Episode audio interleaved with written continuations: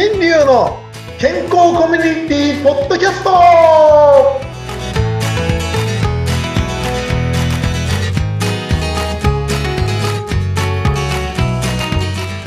い、えー、ミスターマウスピースこと大橋新流です。はい、お相手をさせていただくのはフリーアナウンサー、うなみくよです。今日もよろしくお願いいたします。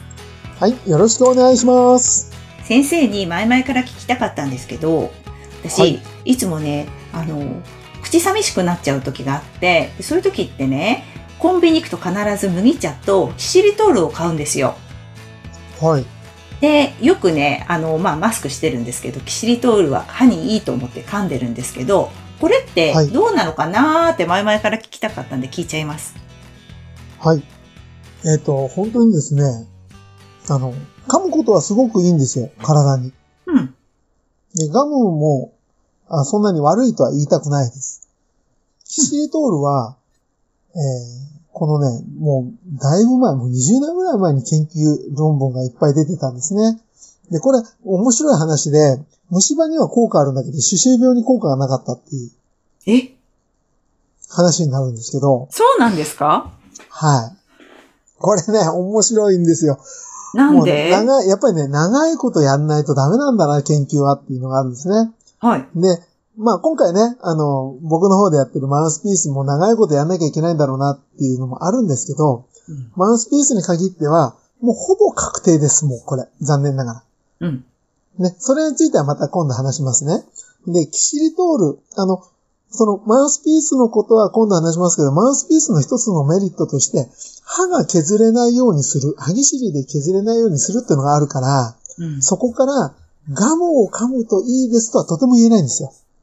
うーん。なぜかというと、ガムを噛むと歯と歯同士が当たるから歯が削れちゃうんですね。あ、そうなんですか？え、ガムで歯が削れちゃうんですか？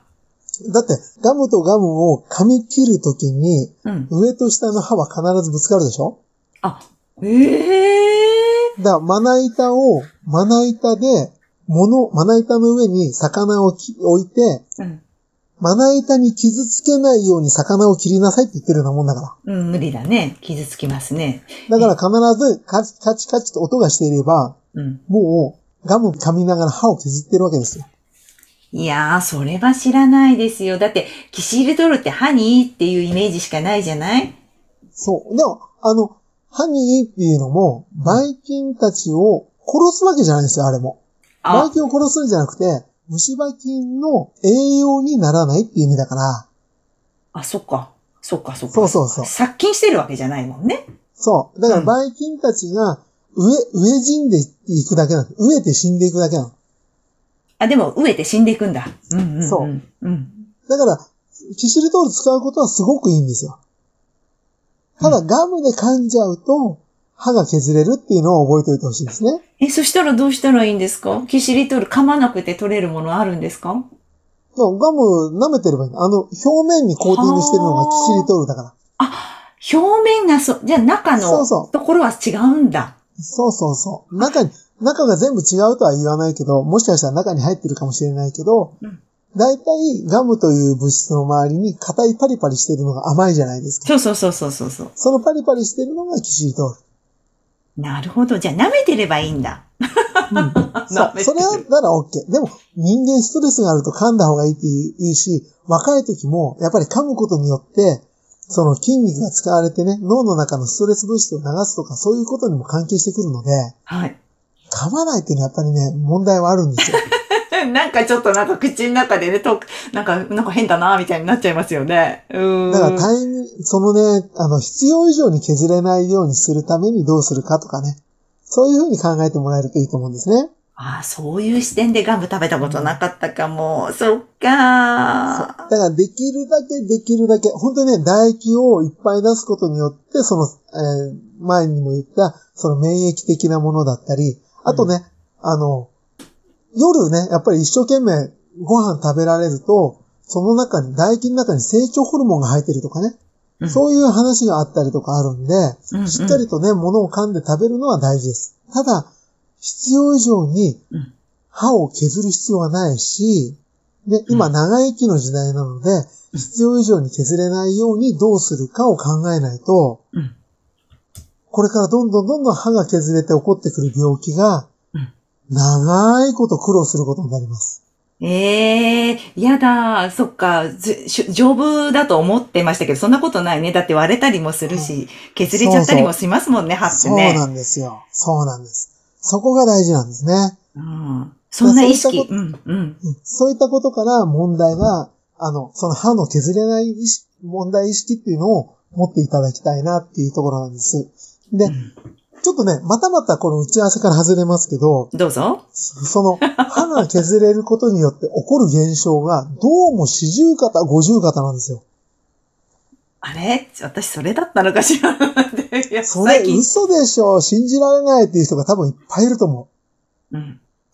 全然わかんない。最初言ったのかどうかわかんないですけどね、もう覚えてないけど、もう一回改めて、もしも言ってたらね、二度同じこと言っちゃって申し訳ないんだけど、歯が削れるか削れないかっていうのは、歯が削れて、なんで四十肩が起きるって分かったかというと、うんマウスピースを入れると肩が上がる人が現れたんですね。その日のうちに。へとえ。いうことは、顎の位置が悪いと肩に負担をかけているっていうのは、歯医者さんの中でもよくわかってる話なんですよ。うんうんうんうん。ところが、それをマウスピースを入れただけで、歯の高さ変えただけで肩が上がるようになることもわかってるんだけど、マウスピースを作っている先生がいらっしゃらないんですね。うん。で、しかもそのマウスピースっていうのも上と下に型を取ったようなマウスピースばっかりなんです。そうそう。これはね、別にその起きている時の姿勢に対するマウスピースとしては別に問題はないんです。うんただ、横になった時にそのマウスピースだと効果がないんですよ。ええ。そこがね、あの、今回作ったマウスピースとの違いです。とてもここが大事なんですね。うーん。だから、普通の歯医者さんに行ってというかですね、今一般的な歯の治療として、型を取って作るマウスピースは、ただの歯ぎしり防止だったり、うん。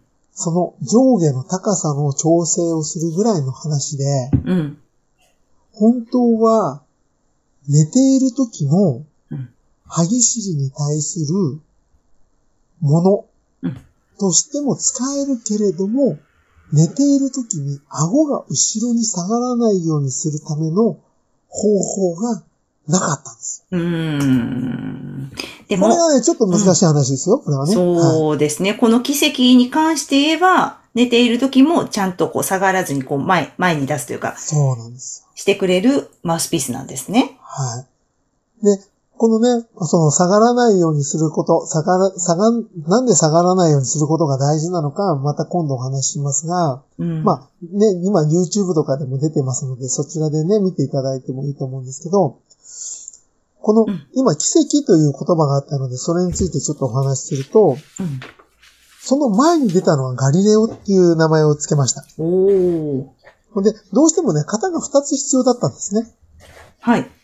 で、これ何かというと、えっ、と、フリーサイズの服でも、男性用とか体の、あ体の大きい人用と、フリーサイズと言いながらも、子供用、女性用みたいな分け方です。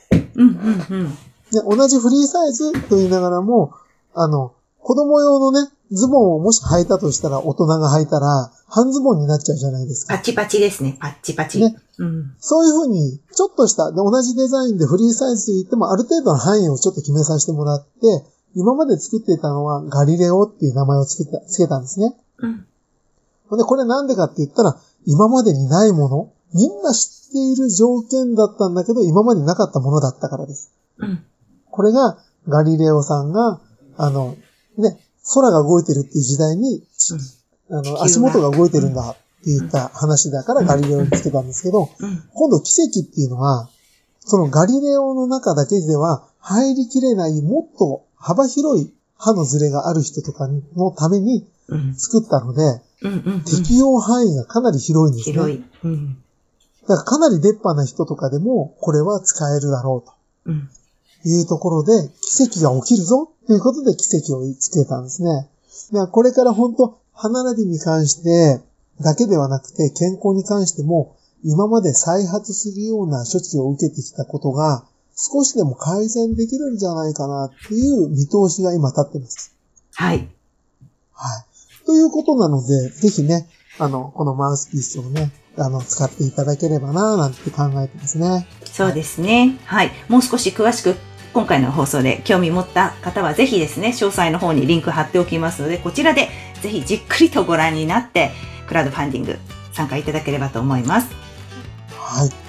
よろしくお願いいたします。はい。よろしくお願いいたします。先生今日もどうもありがとうございました。はい。ありがとうございました。